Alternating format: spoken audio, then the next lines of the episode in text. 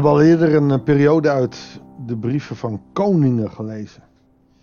En als je lang in koningen leest, of het nou één of twee is, dan heb je soms het gevoel dat je depressief gaat worden.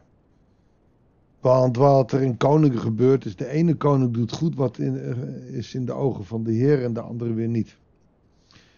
Dus op een of andere manier gaat het daar heel gauw mis. En dat is jammer, want het volk wordt zo op een slechte manier geleid. Vanuit Matthäus en Psalmen gaan we nu weer naar twee koningen, onderbroken door de Romeinenbrief volgende week. Uh, maar over twee weken zullen we ook in twee koningen verder gaan. We gaan dus dat zigzaggen uh, telkens doen. Welke koning was goed en welke koning was niet goed. En als je dat goed kijkt, kon er ook nog wel eens overeenkomsten zijn met deze tijd. En misschien zelfs wel met een persoonlijk leven. Goeiedag, hartelijk welkom bij een nieuwe uitzending van het Bijbels Dagboek. We lezen uit 2 Koningen 16, de versen 1 tot en met 9. We komen dus eigenlijk midden in het boek aan. Agas, de zoon van Jotam, werd koning van Juda in het 17e regeringsjaar van koning Pekach van Israël. Je hebt het tien stamrijk, twee stamrijk. Eh, dus er wordt altijd gezegd in welk jaar van de, koning, van de tegenpartij uh, er is. En Pekach was de zoon van Remaljahu. Hij was 20 jaar toen hij koning werd. 16 jaar regeerde hij in Jeruzalem. En hij deed niet wat goed is in de ogen van de Heer. Zoals zijn voorvader David.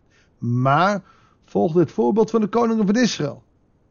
Oftewel, dat gaat over afgoden, dat gaat over macht, seks, status. Hij ging zelfs zo ver dat hij zijn zoon als offer verbrandde. Volgens het gruwelijke gebruik van de volken die de Heer voor de Israëlieten had verdreven. Welke volken zijn dat? Ammonieten, de Hethieten, de Giwieten. Al die volkeren toen zij uh, Israël veroverde. Al die volkeren die verdwenen zijn, verbannen zijn. Die volgt hier het voorbeeld van. Al deze omliggende landen hadden die gruwelijke kindoffers. Het was puur om daar rijk mee te worden of meer kinderen te kunnen krijgen. Het is een gruwel in de ogen van de Heer. Hij brandde offers en brandde wierook op de offerplaats, op de heuvels en onder elk bladerrijke boom. En dat zijn geen offers aan God, dat zijn offers aan afgoden. Nou, in die tijd trok koning Rezin van Aram en koning Perkach van Israël, de zoon van Remeliu, tegen Jeruzalem te strijden. Ze dreven Agas in het nauw, maar slaagden er niet in hem te overwinnen. Dus Agas is hardnekkig. Hij was in dezelfde tijd dat koning Rezin van Aram Elad weer bij zijn rijk inlijfde en uh, de Judeërs eruit verdreef. De Edomieten trokken Elad binnen en ze, hadden, ze zijn er gebleven tot op de dag van vandaag. Agas stuurde gezanten naar koning Tiglat-Pileser. Hij zoekt dus een medestrijder. En Tiglat-Pileser is de koning van Assyrië. Met de boodschap: Ik ben uw dienaar en uw zoon. Trek op en verlos mij uit de greep van koning Aram en de koning van Israël, die zich tegen mij hebben gekeerd. Je ziet dus, de Aramieten, maar ook Israël en het Tweestammenrijk zitten constant met elkaar in gevecht. En dat is begonnen bij koning Salomo. Een verdeling aan het eind is van Israël. Intern heeft Israël dus steeds die strijd. En wat Agas nu doet is hulp zoeken bij een Assyriër. En de vraag is of dat natuurlijk slim is. Hij zette zijn verzoek kracht bij door het goud en het zilver uit de tempel van de Heer. Oftewel het geld en goud van God. En de schatkamers van het koninklijke paleis en de koning van Assyrië te laten overhandigen. Dus alles wat hij heeft, geeft hij aan deze koning van Assyrië. De koning van Assyrië gaf gewoon natuurlijk geld, status. En ik denk andere plannen. En trok op tegen Damascus en nam de stad in. De bevolking voerde hij als ballingen naar Ker en Rezin liet hij ter dood brengen. Wat een bizar verhaal. Allereerst hier de strijd tussen de twee stammenrijk en het tien stammenrijk. Er is geen vrede onderling. De Joden kunnen het samen niet handelen. Maar wat Agas dan doet, is een Assyrië erbij halen. En hij zegt: Ik ben je zoon, ik ben je dienaar. En hij maakt zich afhankelijk van grote tegenstander. We zullen later zien dat dit helemaal niet goed gaat. Je ziet ook bij Jesaja dat hij daarvoor waarschuwt. Jesaja 7. En doet de oproep tot bekering en afhankelijkheid van God. Jesaja 30. Maar nee, deze koning die nauw gedreven is. Agas gaat niet naar God, maar gaat naar een Assyrische koning. En Assyrië, dat is ook geen leuke uh, natie.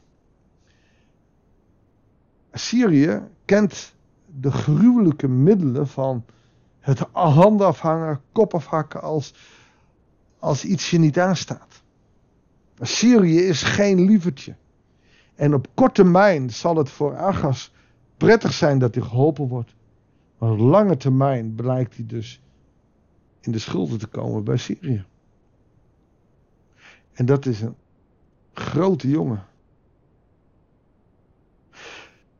Hij neemt ook in Damascus het volk en leidt ze naar ballingschap.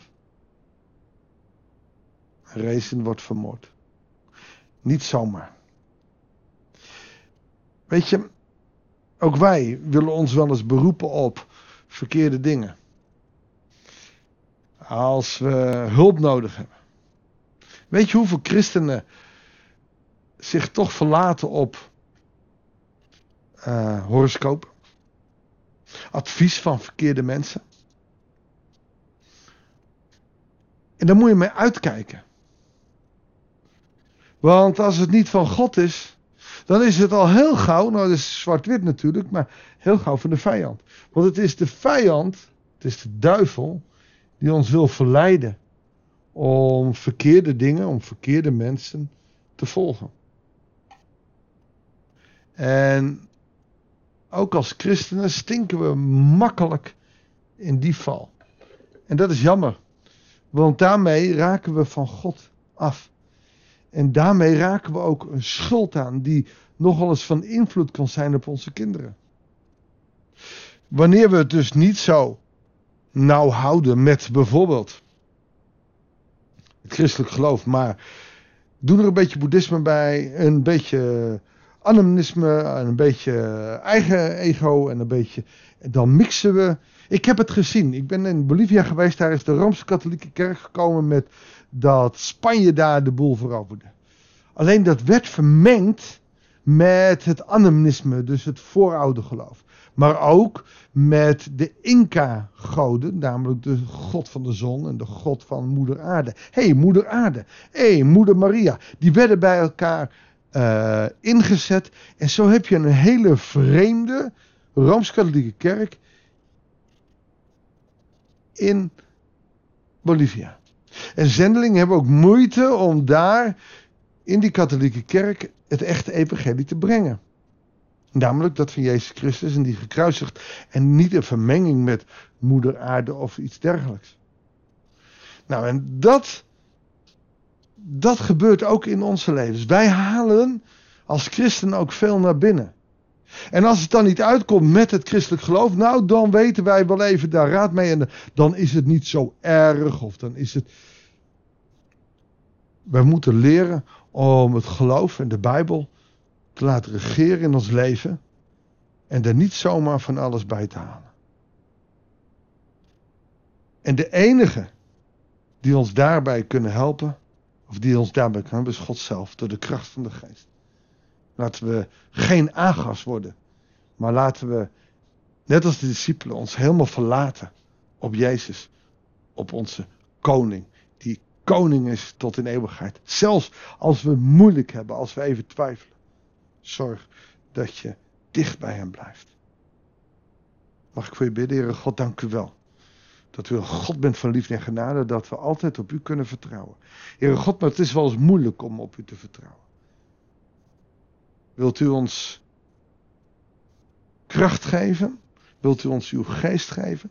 Om ons te verlaten op u, zodat we kunnen blijven vertrouwen op u. Heer, zegen ons zo. In Jezus' naam. Amen. Dankjewel voor het luisteren. Ik wens je God zegen. Heel graag tot de volgende uitzending van het Bijbelsdagboek.